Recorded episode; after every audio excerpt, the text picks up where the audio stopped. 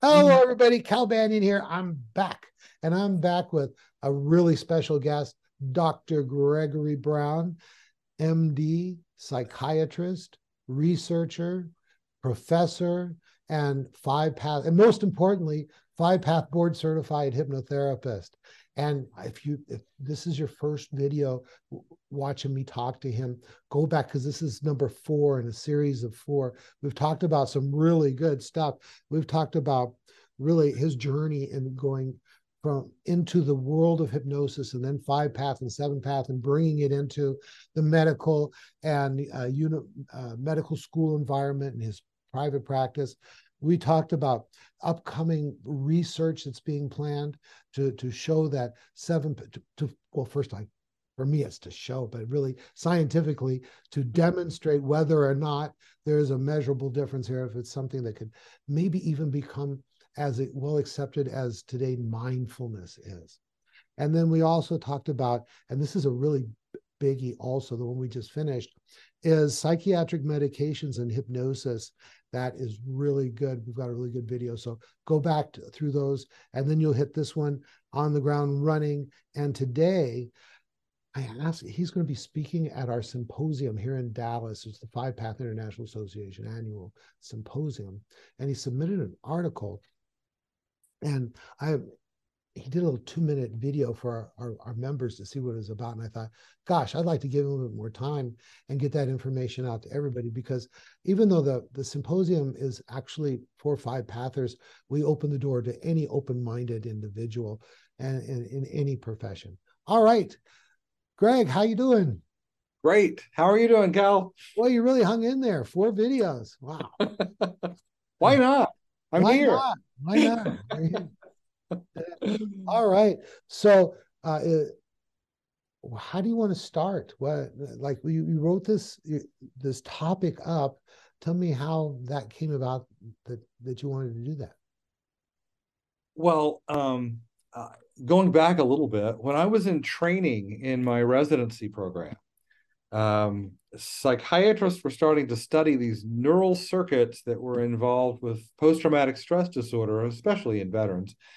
And the assumption in every article, article after article after article, was that um, these brain circuits are now cooked to each other. So you have a, a, a like a, a, car backfire outside, you're going to have a panic attack or a, or a startle response forever because the neurons are now connected and there's no way to unconnect them. And this was just the assumption for a decade. Is that like the old conditioned response, you know? Of... Yeah, yeah, the the the behavioral salivate, right? Yeah.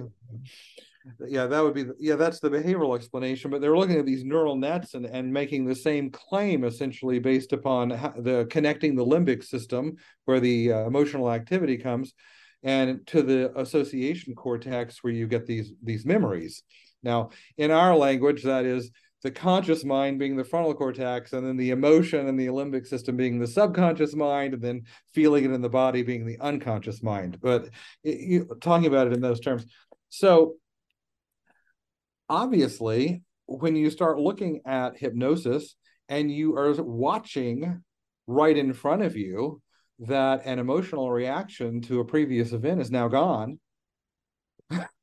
It just happened. You you see it. You can't unsee what you see.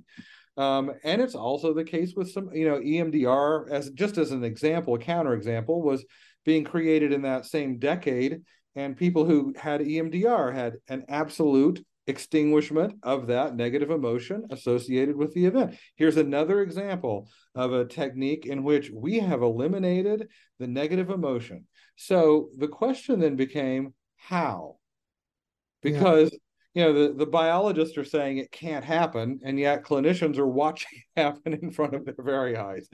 so a researcher began looking at this and he named this phenomenon memory reconsolidation theory. Now, I'll just warn you at the outset if you go and buy his book, it is essentially unreadable. I mean, it is just you know it's bio it's like double downing into biology and if you don't have a phd in bio- biology and i don't then um, you know it, it's a really tough read. But essentially, if you boil it down to the key points, what he demonstrated using uh, brain imaging and chemical assays and a whole number of really sciency kind of things is that if you bring a memory trace or a memory into awareness and there is an emotion associated with that memory and you do nothing then when that memory fades out of awareness the same emotion remains attached to the memory and that is a flashback or a nightmare, right? The flashback is where a memory comes back, the emotion comes back, you don't do anything with it because you're terrified, and then it just goes back into memory as memory plus terrified as a single unified event. Mm-hmm. So, and that's what the biologist and also the behaviorist would have talked about before. So, what he demonstrated was if you could bring that memory into awareness with the emotion, and then radically change the physiology, which in our terms would be to change the emotion while the memory trace is still there, mm-hmm. then as long as you have successfully done that, when that memory drops back into long term memory store, it is now associated with the new emotion.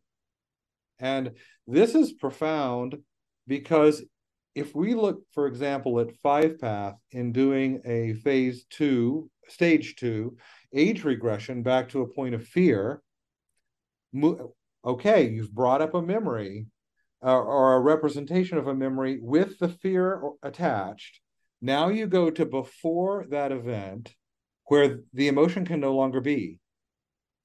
And then you go through the process of making that memory no longer fearful through the informed child technique and then you walk them back through that memory and there's no fear left, you have just done that process, which is highly biological and highly physiological from the understanding of memory consolidation theory.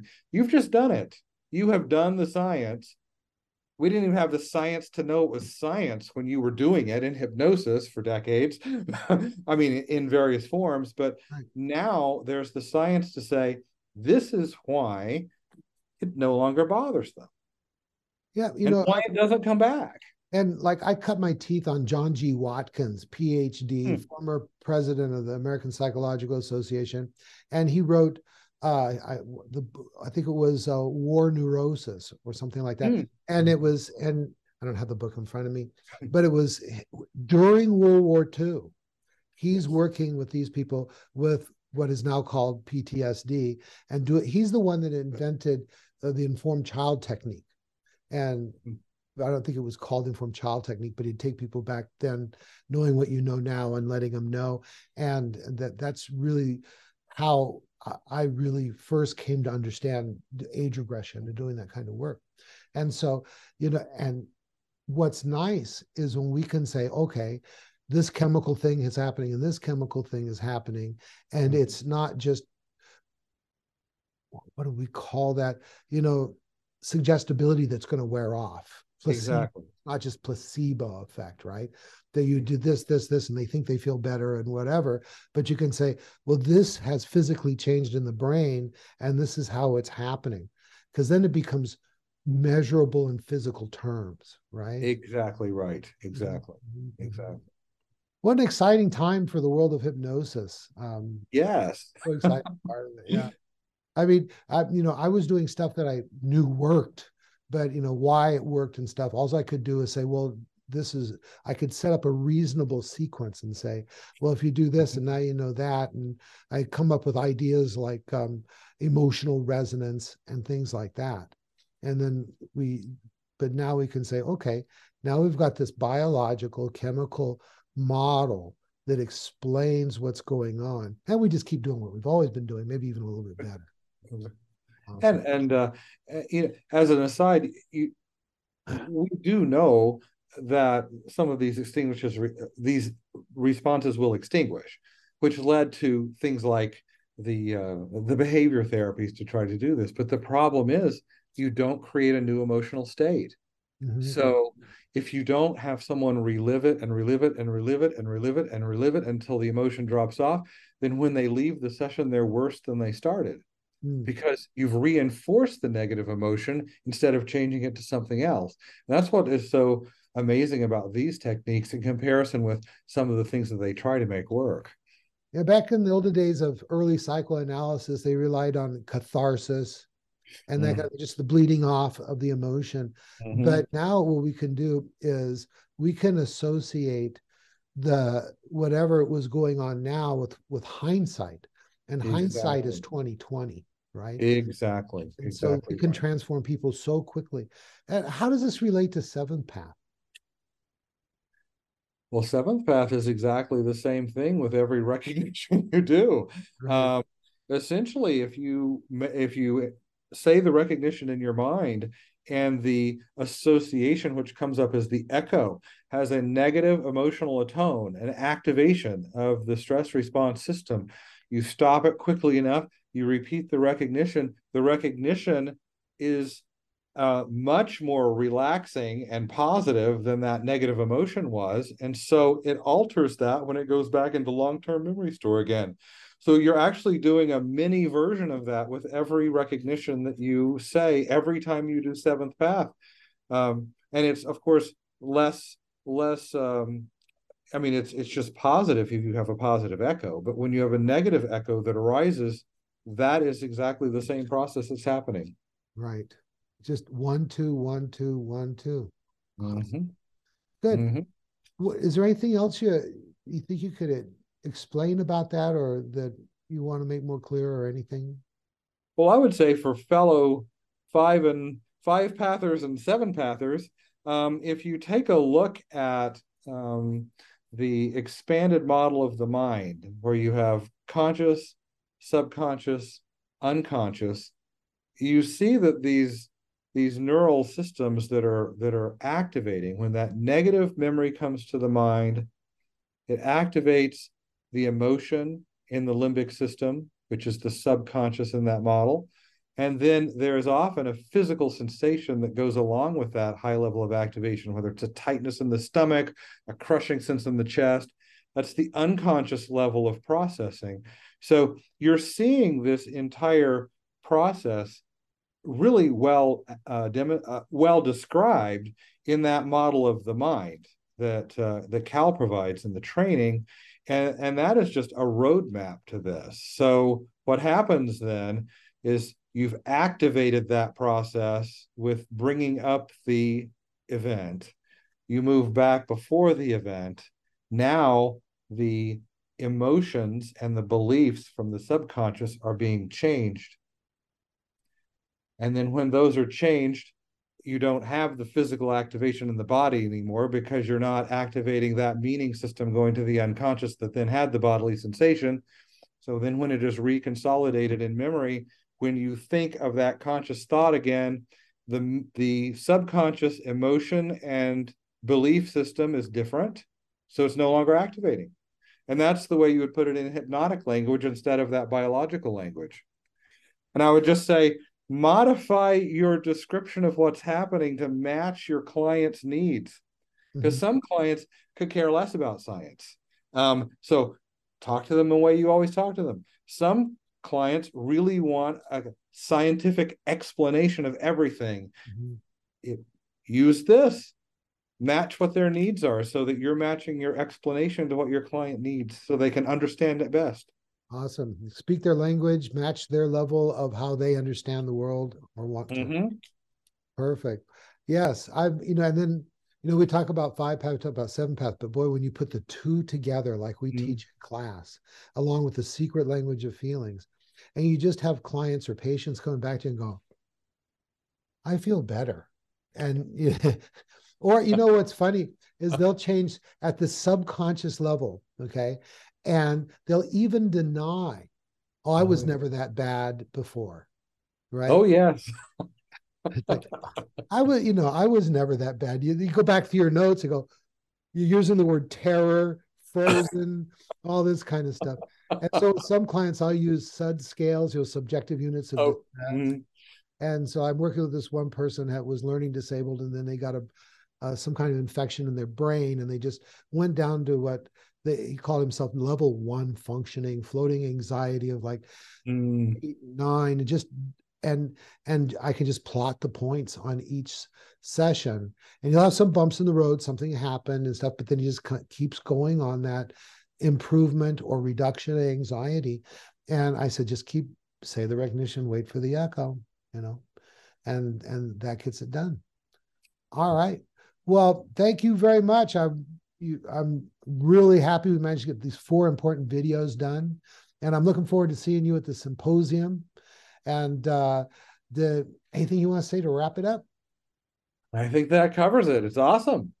All right. Be Now- at the symposium yourself. That's right. I'd love to see you guys there. I'd love you walk and go, I saw you on the video, right? so all you folks out there, you know, I've I do uh three or four certification courses every year, and we turn are literally turning out the, among the best hypnotists, hypnotherapists in the world, using some of the most powerful techniques. I'd love to see you in class.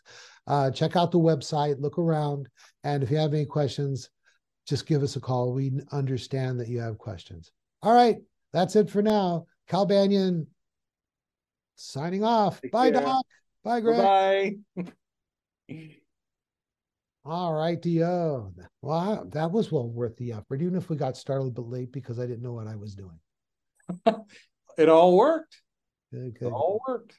I think that's going to be great. You know, I think this is especially going to be good for five pathers. Oh, good. just uh, you know i'm in the past i've you know i have all these different approaches to putting out videos and sometimes you just have to put out videos of opportunity and not really look at okay who am i targeting in these videos? Because mostly i make videos for the general uh, Mm. public. People who are thinking about coming into the profession or they're already in the profession and they're frustrated and and not getting anywhere. And that's what my videos are for. But i think this is just all around going to be good for everybody and especially five pathers because it's going to make them feel even more confident in what they're doing Oh, excellent. Excellent. Well, thank you for asking me. It's been a fun afternoon. all right well, if you ever want to do it again you let me know Anytime, anytime you need it, Cal, just reach out. No problem. I'll always make time for you. all right we love you we appreciate you and uh, we'll see you at the symposium if not before who knows Very good. Take care. bye for now Bye bye.